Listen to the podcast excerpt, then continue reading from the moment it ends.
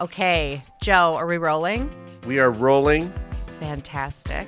Ladies and gentlemen, please welcome Chelsea Handler. Thank you, Joe. Check one, check two. Hi, Chelsea. Stop it. And uh, here's your. He is so hard up to be like. Here's your, uh, he thinks he's the here's your script. producer. I got it. Thank you. Got have, it. have fun, enjoy, you guys. I'll be right over here. Okay, thanks. Hi guys. Hi. I like want to call him your pal Friday since he helped with setup today. I know he is. He's my little my girl Friday, honey. good afternoon, good morning, and good evening. This is Chelsea Handler on the podcast called Dear Chelsea, mm-hmm. and I'm here with my producer Catherine. Hi, Catherine. Hi, how are you? Hi. I think after however many episodes of this podcast, I finally got an intro down that sounds respectable. It doesn't sound like me, but it sounds respectable. I just want to start by saying that I am very weak today. I had food poisoning or a 24 hour virus. Oh my god. I'm not sure because my friend texted me this morning saying she also has diarrhea now. But we went to Apres, Joe and I, with some friends the other day, and then we came home. We got massages. I went to bed, and around five in the morning, it wa all hell broke loose. Oh god. I was vomiting and I had diarrhea, and it was brutal. And of course, Joe was so ridiculously sweet that I just was like, oh my God. Because I was like, who can I text for Diet Canada Dry Ginger Ale? That's all I wanted. You know, when you're that, Yeah. all I cared about was ginger ale. And I've been trying not to drink soda because I have this big photo shoot coming up or commercial shoot. But sometimes you just gotta like have the thing that like your mom gave you when you were sick. For us, it was uh, Sprite and orange juice. Sprite and orange juice together. Yeah, together. That was the thing. Oh. It's like whenever I get that kind of sick, I'm like, I need Sprite and orange juice. Although these days it's LaCroix and orange juice. Yeah, yeah, that's how I am with ginger ale, and it can't be regular ginger Yeah. ale because the sugar leaves this weird taste in my mouth. It has to Uh-huh. be Diet Canada Dry, which, by the way, is my elixir for everything. and if I feel off, if I feel tired, Diet Canada Dry is. I once called them and I was like, I need to do a commercial for you guys because I'm so passionate about your product. And did you? And I ended up doing a Diet 7 Up commercial because they're ah. owned by the same people. And they're like, we don't need a commercial for Diet Canada Dry, but we'll we'll pay you to do one for Diet 7 Up. And I was Great. like, okay, let's go. But truth be told, I prefer Canada Dry over 7 Up. So Oh, you my heard it here first. it's a cure all. Yeah, so I was laid out yesterday and I was just like and my it felt like every organ of my body was being attacked. My kidneys, my back. Ah. I was just like, "Oh, this is so annoying." And then I took a what I thought was a Zofran, mm-hmm. which is an anti-nausea drug I'm gonna say I have no idea what that. that I travel with in case I get sick. Yeah. And I was like, Joe, please get me the Zofran. It's in the cabinet. And he went and got it. But I had mixed my Zofran with this thing called Nuvigil, which is a basically a drug for narcoleptics. It's for combating jet lag when you travel overseas. And like it's this like high level prescription, but it's basically like a very sophisticated Adderall. I was gonna say you gave yourself uppers while you were trying to like rest. So I fucking woke my ass up to be sick and nauseous for the next six hours. And luckily I threw that up too right away. Oh, and then once I took the Zofran, I was able to stop throwing up. It's kind of what they give you on safari in case you get, you know, mm-hmm. really sick or something. Mm-hmm. Anyway, I had all the medical tool. I have I don't know who's been mixing my medication, but it sounds like her name is M A B E L. So when I get home the next week, I'm going to have a nice sit down with Mabel. I'm sure she has a lot to ta- tell me about as well. Oh I requested that Joe bring Bert and Bernice back, and she Yeah. she said no. She put the kibosh on it. He left for three days to go into the states and come back here to Whistler, and I said, okay, bring the dogs back, and then he uh-huh. said Mabel said no. Oh my! she didn't let him. No, I've lost complete control of my Oh, own no. domestic situation. Oh my goodness. Well, I don't know if this will help at all, but if you want, I can I can let you meet my daughter, who is here with me in the studio right now, Brad. Oh, that will help. I, I think it will. I think it will. Right now, she's actually, there's like a giant beanbag chair here at the office, and she makes Brad bring it down into the like studio so she can sit in it, even though it's like a giant, giant one. Oh. This Oh, is Mimsy. what's her name? Mim- Mimsy. She is a brindle pug. Oh, she's a nugget. How old is she? She's six. She oh. just oh, turned six. she looks like a bitch.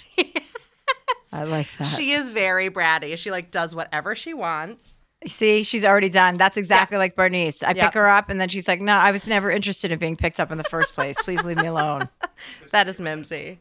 Yeah, she will not listen to anything my husband says. Like, she won't obey him until I look at her and I go in a serious voice, I have to go, Mimsy, obey.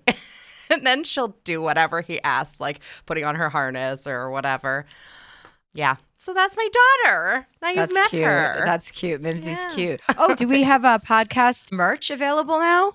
we will very soon. Oh, Dear Chelsea merch is going to be available very soon, everybody. Yes. And it's cute and it's going to be comfy. I made sure that we got like comfy shirts, comfy stuff. So Cute. Yeah. Okay, great. I It's love that for all our for all our female and gay listeners. yes, exactly.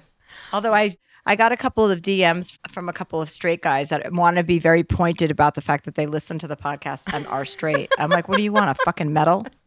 Yes, they do. Yes, they do. yeah, exactly. Several, in fact. Okay, so yeah, let's move on to today's guest. Uh, she has a new book. It's called Managing Expectations. It is available now for pre order. It comes out in May. And she has her own podcast that I've done called Minnie Questions, which she asks the same seven questions to all her guests. And season two just premiered. So make sure you check that out. Please welcome a very good friend of mine, Minnie Driver.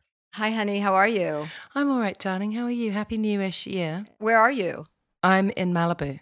Oh, okay. Where Where are you? I'm in Whistler, Canada. Hmm, the Sea to Sky Highway. I love that highway. Oh, I know you know that from your truck driving days. I do.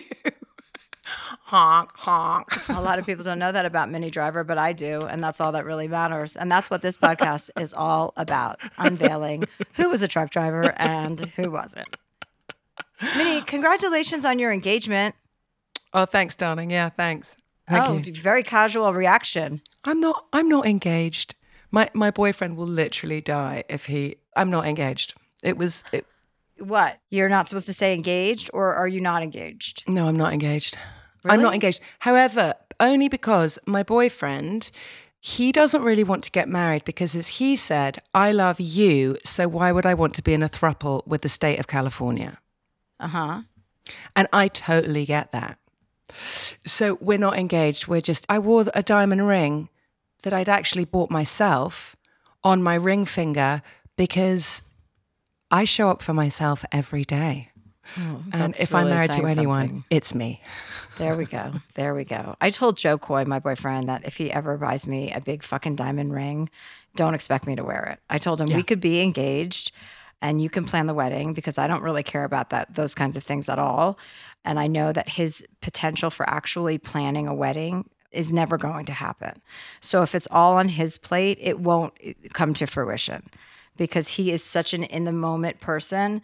So you and I are kind of opposites. I don't want to be uh, engaged or publicly planning a wedding and you decided that you are going to marry yourself. So those are two different perspectives.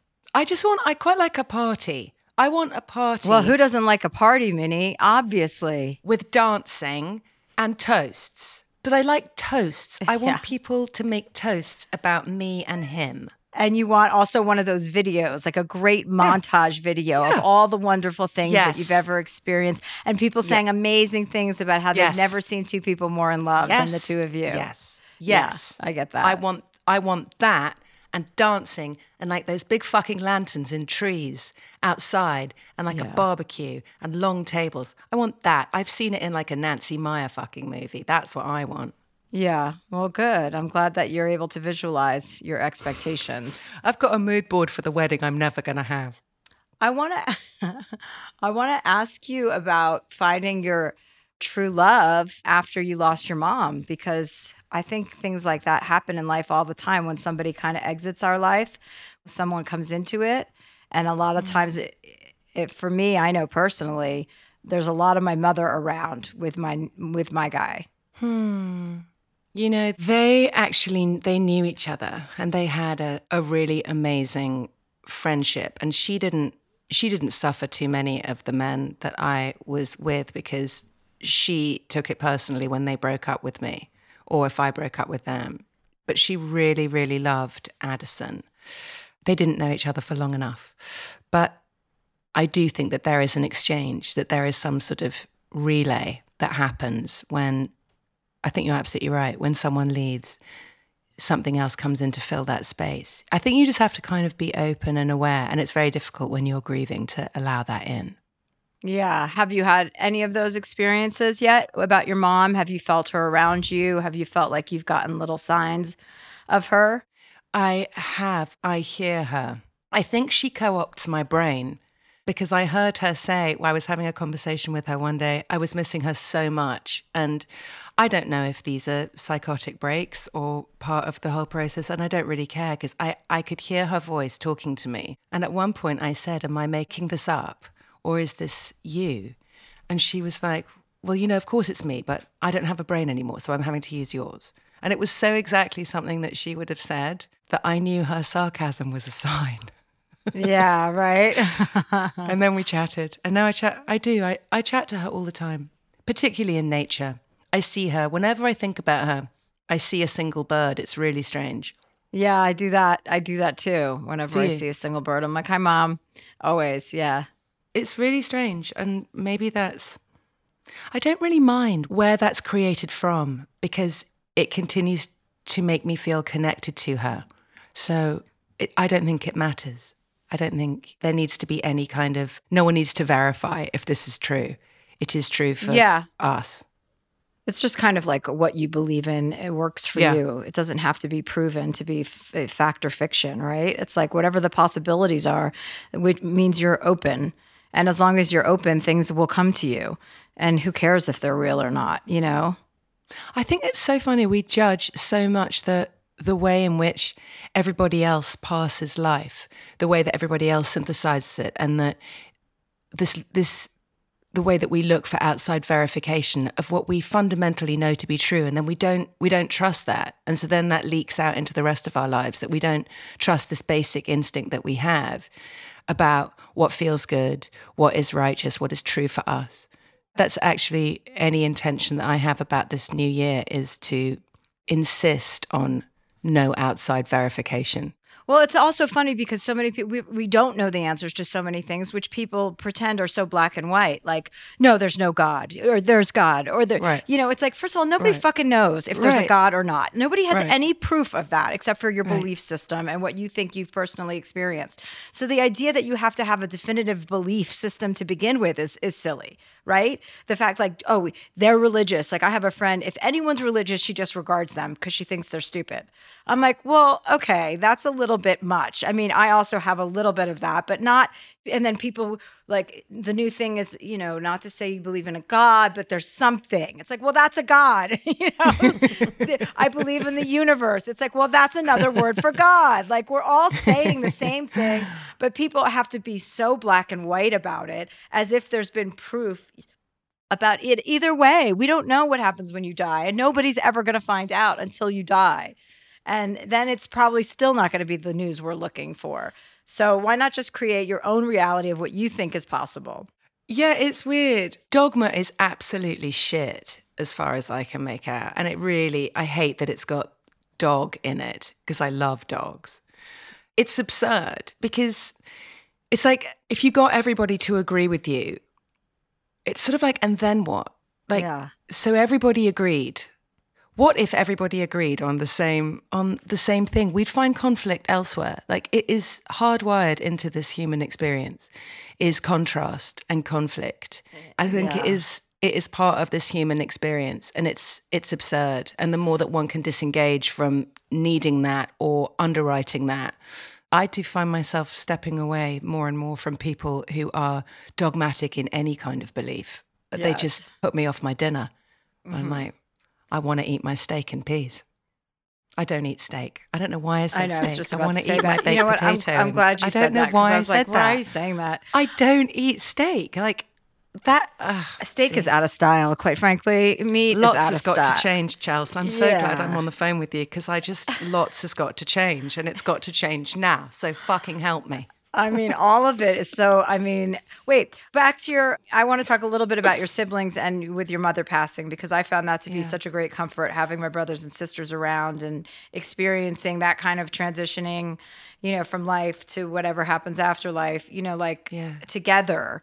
And there were moments of hysterical laughter and moments of, you know, unbearable pain. But I feel like without those moments, my brother once said, we were all in the hospice and my mom was on bed mm. and on her bed. That's where you go to die, right? And my one brother just still didn't understand what was going on. And we were like, Roy, she's dying. Like we're this is where we're taking her to die peacefully. And he's like, But what what if she gets better? And we were just like, Oh my God, we, we can't keep explaining this to you. like it's a wrap. okay. Anyway, so we're all lying in these mats on these like cots that they had at this hospice. And I was with next to my one brother, and my other brother and sister were across the room, and my other sister was on a chair. And my brother, who's a complete asshole and really sarcastic and thinks he's hysterical, goes, Hey, Chelsea, because Shauna and Roy were like lying very close to each other, holding hands. And he goes, How long do you think Roy and Shoshana have been sleeping together? And uh, you just heard my sister across the room groan. She's like, Glenn, honestly, seriously, why would you even bring that into the space? And we were all laughing so hard. And it was such a funny moment because, you know, without those moments, it's just so painful. You need you need that. And you can only really be that way with with the people who knew it was like what it was like to grow up with your parents, right? Yeah, I mean, there are moments that are starting to happen, but it was it's so weird. It's it was 9 months ago. We haven't had enough moments where we've laughed together. We're still gingerly being able to talk about her in a because you know we're still dealing with the probate of her estate and selling her house and all of this stuff. Like I, i'm hoping once these things are done will allow us to kind of commune about her in a way that is because there were certainly really amazing moments while she was dying. Just like you said we were sitting around watching her like she was a tv when she was dying. And my aunt said she was like god i always i always thought that like if I was dying, having all these people who weren't dying standing around looking at me would really piss me off. And my mother was like, It does piss me off. and she was like, I am a TV. Turn me off. This is really annoying. And we um we're still laughing about these moments. I know it'll come. I know it's there. I know it's in escrow waiting for us. Being able to laugh about it. But it's astonishing how grief you're fine, you're fine, you're fine, you're fine, you're fine. And then it just rises up and it fells you. It just, it just literally brings you to your knees. Sometimes when you least expect it. I'm astonished by it. I'm, I'm grateful to all the people who have witnessed that happening and not freaked out. Yeah, that's so common also to be like, I'm, I'm doing great. I'm doing great. It's over. It's over. I'm through it. I'm through it. And then you're like, no, oh, no. It's like, you don't, that's not how grief works. And we all, and like for some reason, and you know, we believe like, okay, I've gotten through it. Like, why is that important to believe? So it's over. It's in the past. It's like, it's never going to be in the past. I know. You know, it's another just like time construct that doesn't make any sense at all. It's emotions, it's heart, it's all those feelings. Yeah, it's I've got this birthday coming up and I don't I've been having these existential dreams and feelings whilst awake. How can you have a birthday if the portal through which you came is gone? Mm-hmm. Like how it, it there's there's something that's been happening about this idea that without my mother there, how how do I sort of exist? It's it's really strange. Like it's an absolute mind bend losing your mother. I, I, I experienced grief with my father dying and huge loss, but not this existential stuff about my own mortality and about the impermanence of time. Yeah. I mean, the impermanence of everything and the existence, the constant existence of time.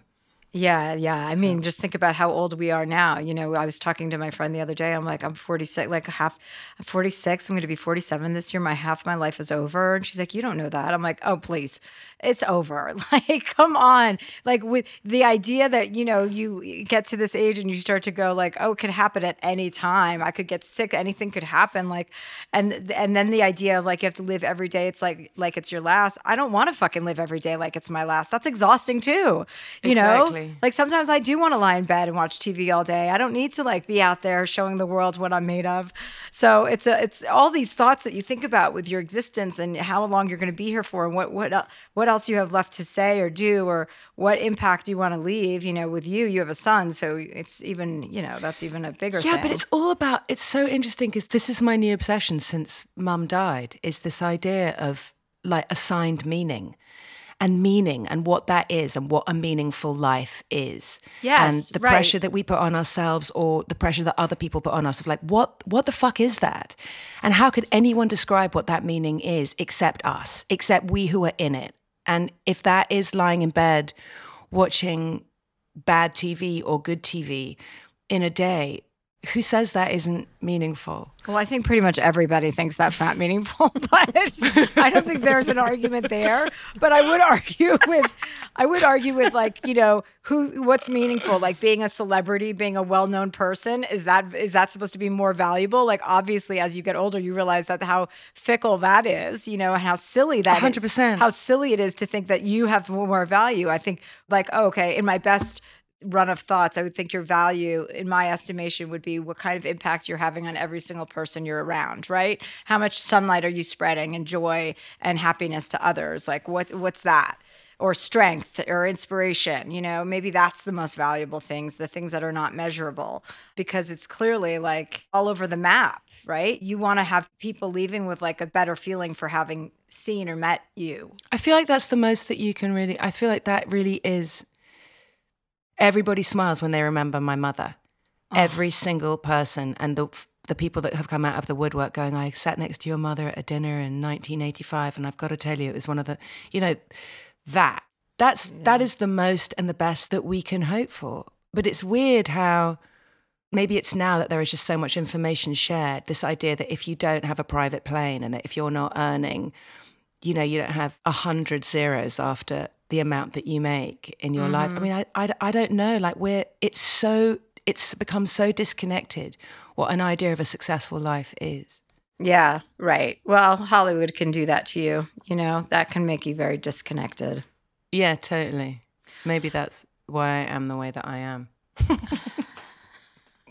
A truck, an ex truck driver is what you are, and that's what you. Did I tell you? Wait, did I tell you when Kate and I, my sister and I, were driving down Sunset Boulevard and we saw this billboard? I always called it my billboard because when when Circle of Friends first came out, my friend took me there and he made me stand outside of his rabbit, his VW rabbit, and he was like, "Close your eyes, okay, now look." And there was this. I was on a billboard, and it was exciting.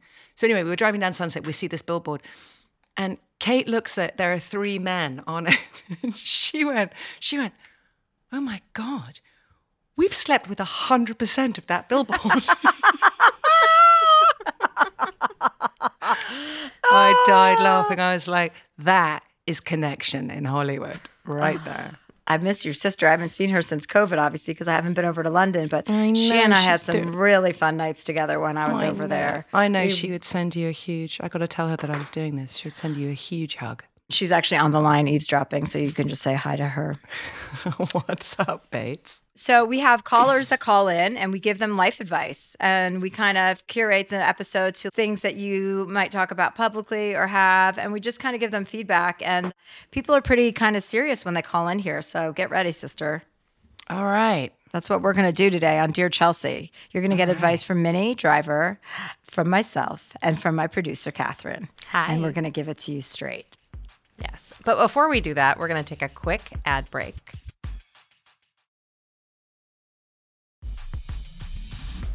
Hi, everybody. We're back from our break. Okay. I hope that was as gratifying for you as it was for us. Wonderful. Well, we have some questions, Minnie and Chelsea. And our first one comes from Frustrated Stepmom. She says Dear Chelsea, I'm 28 and my boyfriend, 29, have been together for two years. We moved fast. We were friends when we were younger and have lived together almost the entire time. He has two daughters, age five and three. I'm very involved with them, picking them up from school and taking them there, and I absolutely adore them. The problem is, their mom raises them very differently than me and my boyfriend wish to. I obviously don't want to step on her toes at all, but it's very hard when she refuses to actively potty train them and feeds them McDonald's or whatever. And then they come here and we struggle to get them to eat real food, and they've regressed on whatever we're working on. I know you're not a mom, but do you have any advice? P.S. I was an early childhood educator for five and a half years, so I do know a bit about kids, and all I want to do is help them. Sincerely, frustrated stepmom. Oh, wow. Well, Minnie, Minnie is a mother. Minnie, would you like to take this first?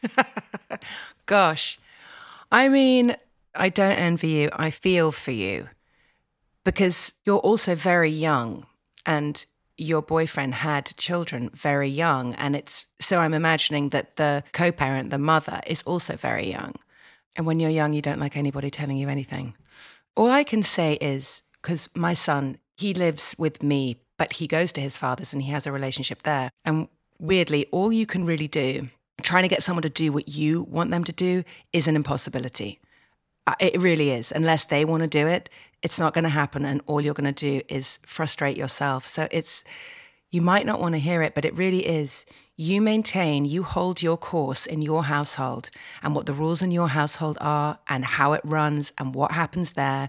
And you do that gently and kindly with consistency. And I think by creating that environment, the children, while they're being given an alternative experience in another household, hopefully that consistency will bring them back to you. But I don't, you can't get her to stop feeding them McDonald's. You can have conversations about it, perhaps, with her if she's open to that. But because you can't change what she's doing. You can only carry on doing what you do with love and compassion. And I know it's really annoying when people say that, but it is true. You guys just do you and make it the place that they want to be. Make those the choices that they want to make. Raise them to be kids who can decide what is good for them and to choose, make good choices. That's what you can do. That'll probably feel better. I think that's great advice. That's their mother. You can't tell her what to do. So you can only set the example for when they're with you. And kids respect rules, even when they don't like it and they rebel against it. It's like it sets you up for success in the long run. So you have your set of rules at your house, and she does what she wants at her house. You can't control any of that. So, yeah, just give it your best shot and be consistent and be and do your thing at your house and you're going to reap the rewards probably not as soon as you'd like but eventually everything will come around into the right spot. Yeah they don't get mcdonald's when they're at your house sorry you know and you don't have to give in to them. You sound like you know what you're doing so the only thing you just have to do is probably just refrain from thinking that you're going to have an impact on her. Yeah yeah. That's true for everything yeah, um, I mean, the only way to ever yeah. influence anybody anyway is by setting your own example, not by telling them what to do. Nobody listens to that. I mean, maybe some people do, but I haven't met those people yet. yeah. Yeah. Well, our next question comes from Taylor. Dear Chelsea, First off, I read all of your books, and you're the first person I've been able to relate to after losing my brother. What a shitty thing to relate to someone for. But you're great. Anyways, I'm 25, engaged, living with my fiance's parents, and starting a business. I've always wanted to own a food truck, which I've been working on opening since I graduated college in May of 2018. I feel like it's been the longest process to get this thing up and running with 1 million speed bumps, financial issues, timeline expectations, truck failures, food service regulations, and of course, COVID. It's still not open and was supposed to be by this past summer, and it's causing me a large amount of anxiety when it comes to other people asking me about it. I think my question is how do you process the stress of people being so excited for you and your endeavors while also feeling disappointed or like you failed your own expectations? It's to the point where I don't even like going out for fear that someone will ask me, When will the food truck be up and running? It's almost done. I've been saying that for a year now, but it actually is. And at this point, it's not even exciting to me anymore. I think once it's open, I'll feel a ton better, but it's been weighing heavily on me. Taylor. Hi, Taylor. Hi, Taylor. Hello. Hi, how are you? Good. How are you? Good. This is Minnie. She's here today as our special guest. Hi there. Hello. Great to talk. Okay, so you were planning on starting a food truck, right? And it hasn't come to fruition in the time. Is this because of COVID? Yeah, just COVID, lots of road bumps, but I definitely would give it all to COVID for the most part. Yeah, well, at least you have a good excuse. So there's that. So That's true. I would take this as a. Le- I've done this before in my life, just so you know. Like I've talked about something, talked about something, talked about something, and then when it didn't come to fruition in time, felt like an idiot because I was no longer interested in talking about it. Was sick of everybody asking me questions, and then kind of had lost my, you know, oomph for it. So I have taken it as a lesson for things in the future. First and foremost, you know, sometimes you don't need to advertise everything that's going on until it actually is close to happening. And Yes. you're learning that lesson. So, uh, what's great about this is it's a huge opportunity for growth and learning because you've done this. You know, it's not a mistake, it's just something that you don't want to do again. So, make a note to yourself that you're not going to. And in the interim, when people are asking you questions about it and blah, blah, blah, you can be completely honest. Like, I feel like I just talked about it so much. I'm over it. You know what I mean? There's nothing wrong with being honest. And people always seem to have respect for that kind of integrity when you're talking about something.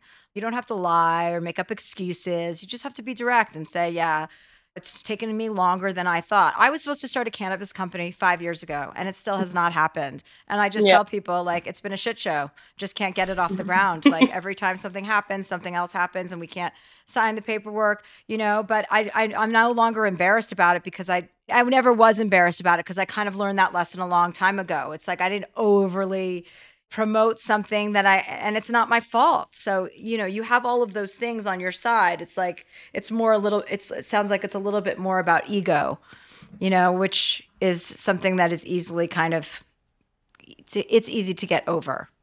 Yeah, definitely. Yeah, I have been talking to people, and when people do bring it up lately, I'm like, honestly, I'm just over talking about it. It'll happen eventually. Like, but for now, I just don't even want to talk about it. I'll be like, just stay tuned. And if I post about it, it's going to happen. If not, And what are you doing in the meantime? oh, just anything and everything. Like after I got my degree, I didn't end up getting a job because I thought, you know, the truck would be up and running a lot sooner. COVID hit. So I just have a lot of like little odd jobs right now, but it should be up and running here soon. And yeah, I just don't want to commit to something like a career right now, long term, while I'm working on this. I just want to focus on it and get it going. Is it close to happening now? Yeah, but it feels like it's been close for a long time. But I think actually it is close. Yeah, I think if you start to believe that, and it will, that will have a powerful effect on the outcome as well. Yeah. Minnie, do you have any words of adv- uh, uh, wisdom in this situation? I know that you've wanted to open up a food truck for some time now. You know me and trucks, Chelsea. you have the greatest reason in the world for telling people that the timeline, timelines for every single person in this world were shot to shit with COVID. I'm literally looking out at the ocean right now, and there I'm looking at like three tankers, which are part of the supply chain, like just hanging around waiting to go into the port of Los Angeles. So you're you're not alone and I'm I'm sure that people are a lot more understanding. It's it's probably the pressure that you put on yourself to go, God, I said this thing was happening, and then there was a global pandemic, and now it's not. Mm-hmm. it's not happening on the same timeline. Getting rid of the timeline, getting rid of the pressure, and going, I want this thing to happen, and I want it to happen now. If we could just say, I want this thing to happen, and I'm going to keep focusing on how awesome it's going to be when it happens. I'm going to keep working on the details, and stay out of the timeline. Mm. I it's the it's the hardest thing to do, but it sometimes gives you relief to do that. Just trust that there's sometimes a different itinerary than the one that you have. Exactly. That's good advice. Yeah. Your timelines are all in our, you know, why are we making these time constructs anyway? Just it's going to happen when it's supposed to happen, when it's right, and when it's going to be the most successful. And it's not far off, it sounds. So I think you're on the right keep track. remembering that. Just keep Yeah. just keep keep thinking that. I mean, even in the best of times, especially when you're starting a business, you only have so much runway. I mean, I was an entrepreneur once upon a time, and it was like whether it was financial runway or emotional runway or attention span runway, like you just only have so much. And and having COVID have dropped in your lap in the middle of that runway is super frustrating. So, like what Chelsea said, mm-hmm. being honest and being like, it's super frustrating. We keep running into all these delays and it sucks, but like when it happens, I'm so excited. I think that's the best case scenario. yeah. Yeah. Well, good luck to you and keep us uh, keep us posted to how that goes. Definitely. Thank you guys. Great Thanks, advice. Taylor. Yeah, good luck. All right. Bye. Bye. Bye. I'm glad we were here to help her. I'm glad we were there to help her as well. young people, I was remembering being young the other day and how much you just thought that it was an outrage when everything didn't come to you mm. immediately. Because now I just sit around being so grateful if anything actually shows up, Yeah. if anything works out. And when you're young, everything is an emergency. everything. Well, like a few months feels like forever when you're 25. Mm-hmm. I know it do- it does, and I think I think it's it's okay. Young people shouldn't be thinking about what older people like. It's it's such a different season. It's I, it, it's so weird. I sound like I sound like a crone now. Now now that I'm actually moving into that particular archetype, but it is it is true. We're not supposed to be thinking about that when we're young. You you're you're meant to be burning through all of that youth, I guess. Yeah. It'd be so fun, though, to go back to being a young person with this mindset, you know? I wish that could happen. I know, I know. What's that quote? Youth is wasted on the young, which is so trite, but so true. It's it's a true. It's, It's trite so- because it is true.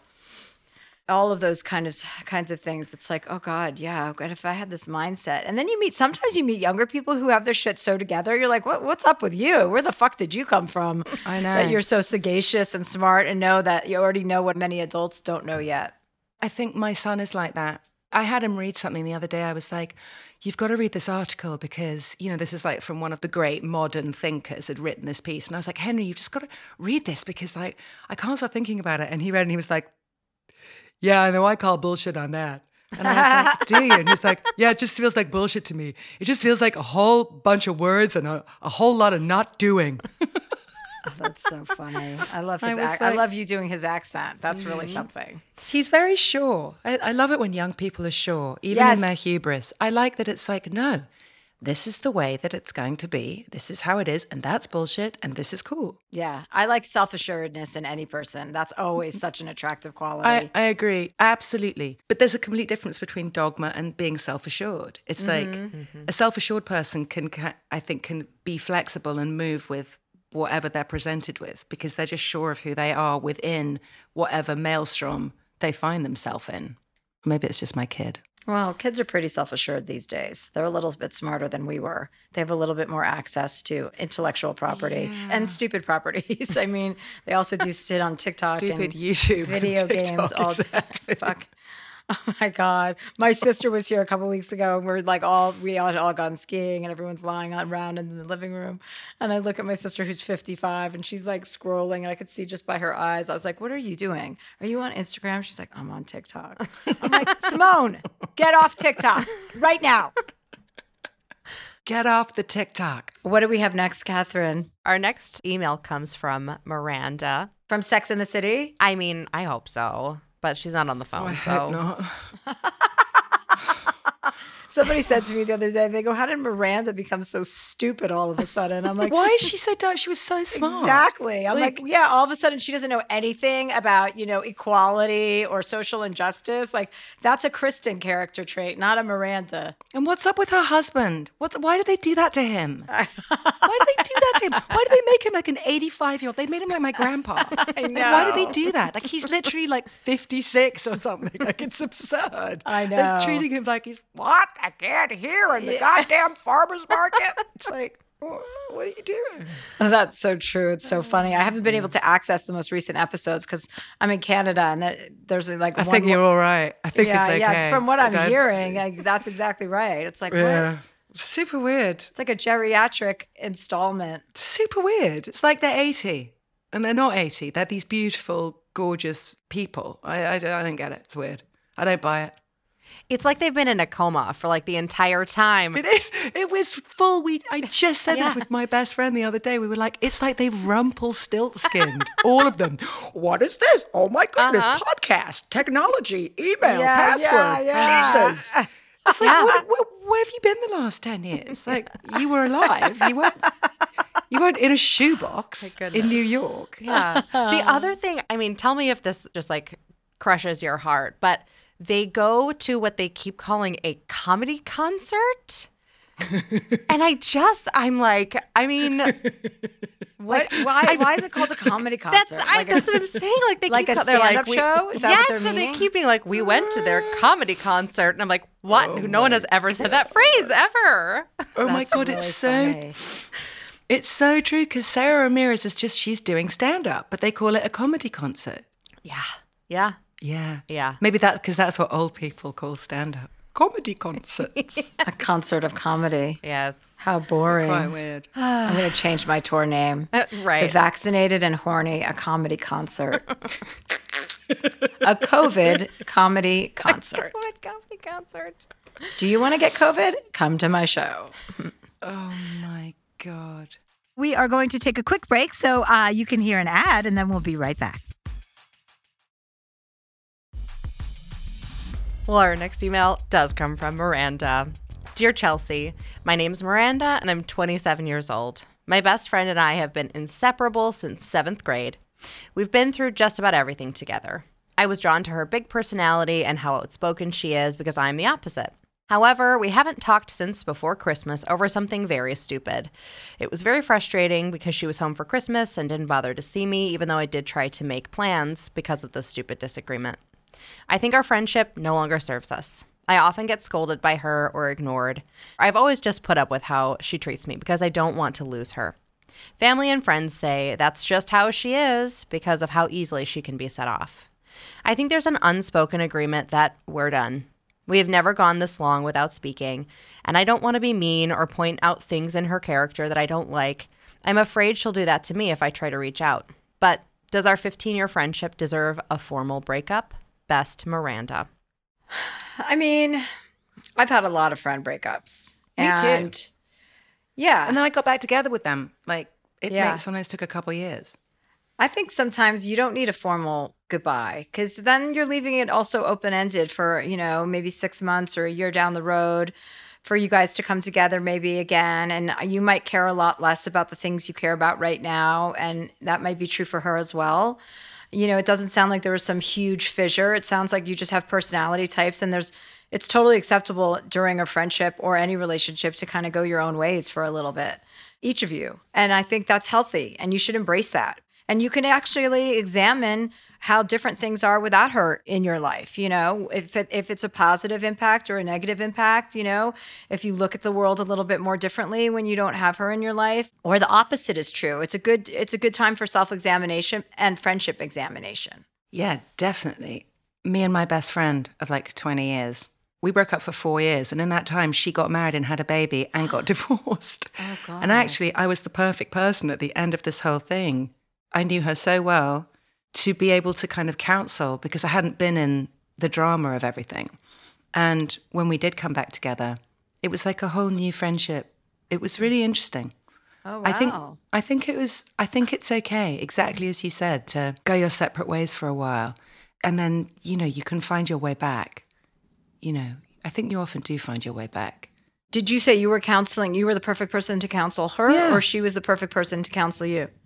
Kind of both, but really about her husband and their divorce and being able to look at it in a much more sanguine way from mm. not having been inside that relationship as I would have been if we'd been as joined at the hip as we had been.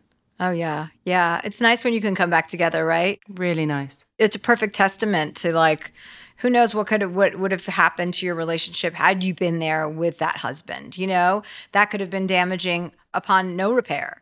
Who knows what all the circumstances the things that were prevented by allowing you guys to separate.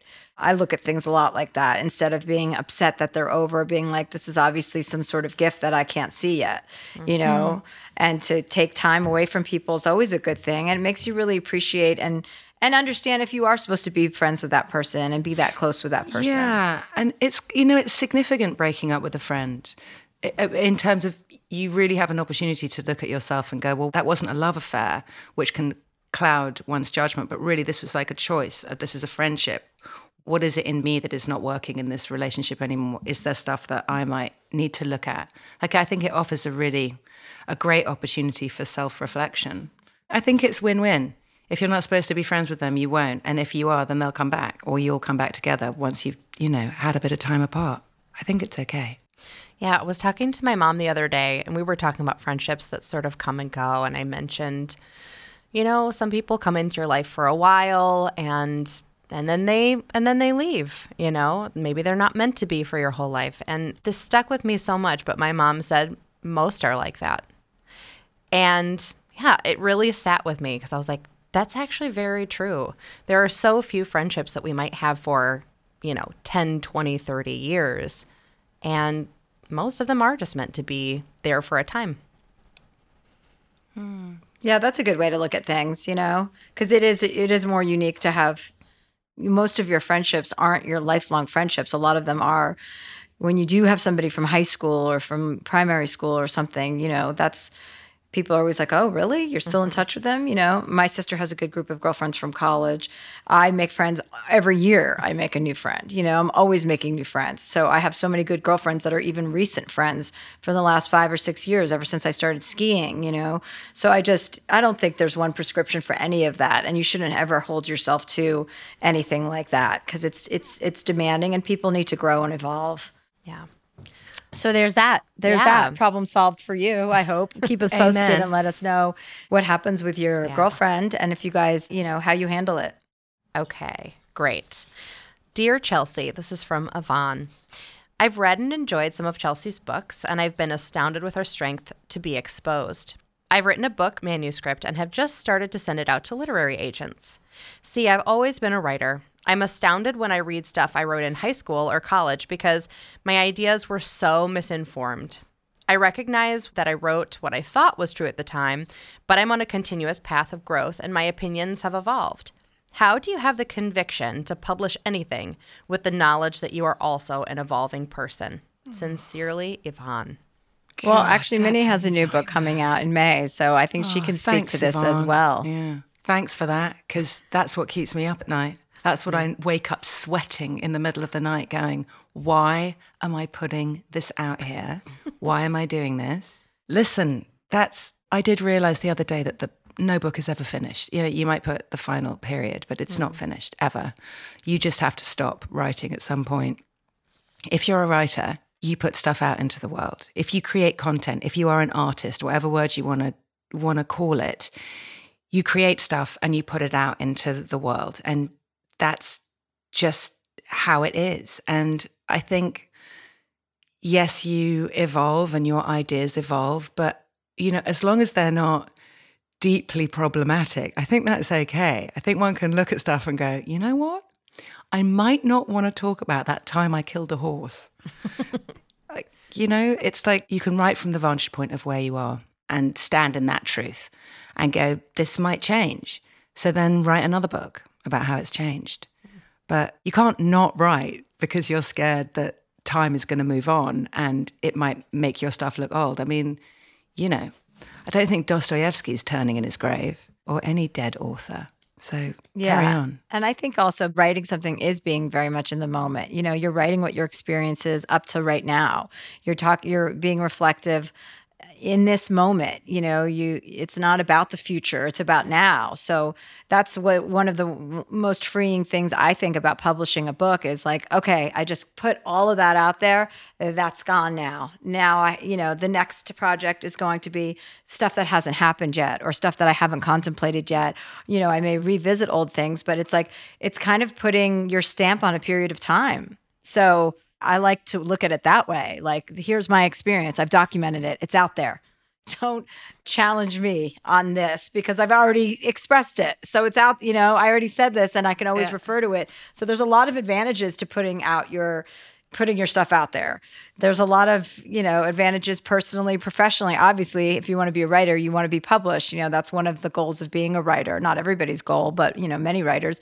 Yeah, there's a huge advantage to documenting your experience here. I agree. And there you have it. There you go. And there you have it. Well, we'll take a quick break and we'll be back with Minnie Driver.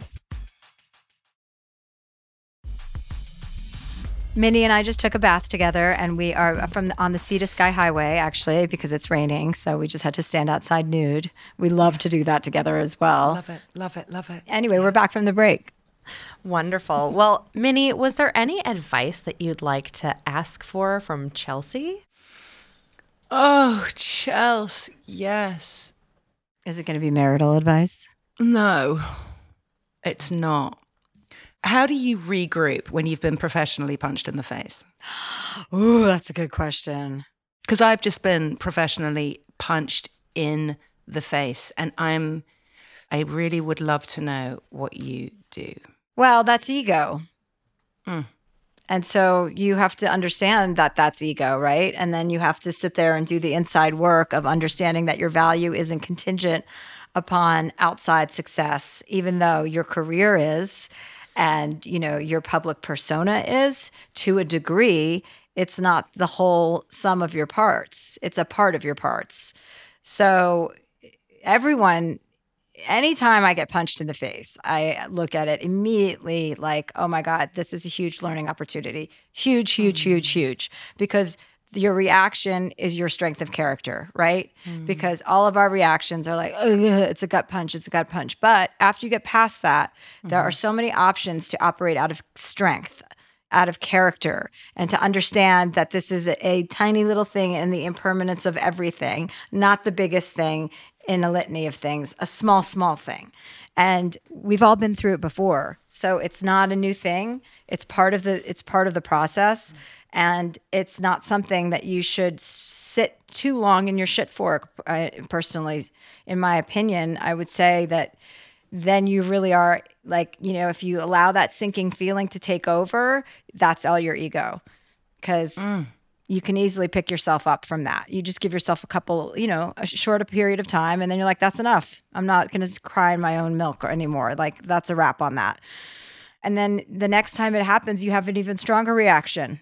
And, mm. you know, we've all been through it. So I don't know if that helps, but I know that. Yeah, it really, it really, it really does. I mean, it really is just the notion of like, what is the opportunity? I'm wildly vengeful in a really, really like awful way. Like, I want vengeance so badly. And yet there's no elegant way to get vengeance in this in this situation. But to see it to actually be less interested in what happened and more interested in how you can process it to become stronger on the other side of it is really really good advice because it's it's the judo move right it's take the stuff you take the energy that's thrown at you and you actually use it and you use it for your own good yeah, because then nobody remembers even the falls. They just remember you getting back up, like yeah. Thor. And you're like, I don't think so, buddy. That's not my story. Yup. Yeah. And I mean, my mother would say that them swilling around in their own revolting behavior is really payment enough yeah, you can't spend time on thinking what you want to happen to other people. that's that's that's a bad use of your time, and then you're sending out bad vibes, bad vibes. I know it's un. It's like you know, listen, we all do it. We have to because it's part of our psychology. But I think you give yourself an afternoon to do it, and then you go, "That's it." You yeah. can you can sit around thinking about them slipping on the ice, and then uh, that's it. Yeah, exactly. And then eventually, you know, you don't care about those people or what yeah, happens to them. Exactly. Thank you. I feel better. well, that's what this is for. That's what we're all about here, Minnie. So I'm so glad you were able to join us today. I really am very glad. It's why I came on so you'd answer my, I, I could get my question in before all the other people. You could have just called in like a regular caller. I could have just texted you. Thank you, Minnie. I love you so much. I love you so much. Thank you so much. Such a great show. I can't wait to see you again. And I love doing your podcast too, by the way, you guys. Minnie Questions with Minnie Driver. I did an episode which I enjoyed thoroughly, and it's a great podcast. She asks everybody the same seven questions. I do. Thanks, Charles. You're welcome, honey. I will All speak right. to you soon. Loads of love. Bye bye. Bye. Bye. Bye. See you. Oh, hey, Chelsea, let's not forget show dates. Okay, yes, I have some stand up dates coming up. I am going to be in Seattle February 2nd and 3rd. I'm going to be in Portland, Oregon February 4th. Two shows. There are tickets available for the second show. Then I'll be in Eugene, Oregon on February 5th. We added second shows to Kansas City, to Winnipeg, to Toronto, to Huntington, New York, to Port Chester, New York, to Montclair, New Jersey, and I'm also coming to Louisville, Kentucky. So oh. please mark that down. Oh, and we added a second show in Los Angeles and a second show in Santa Rosa. Louisville, Kentucky, if you want me to come back, then we need to sell out tickets. So buy them. I think that's all I have to say for today. Oh, and I'm coming to Hawaii. Uh, July 1st Ooh. and 3rd, Honolulu, and then I'm coming to Maui. Yay! Amazing. Hawaii. Yay. Do you have a question you want to ask Chelsea? To get some advice, write into Dear Chelsea Project at gmail.com.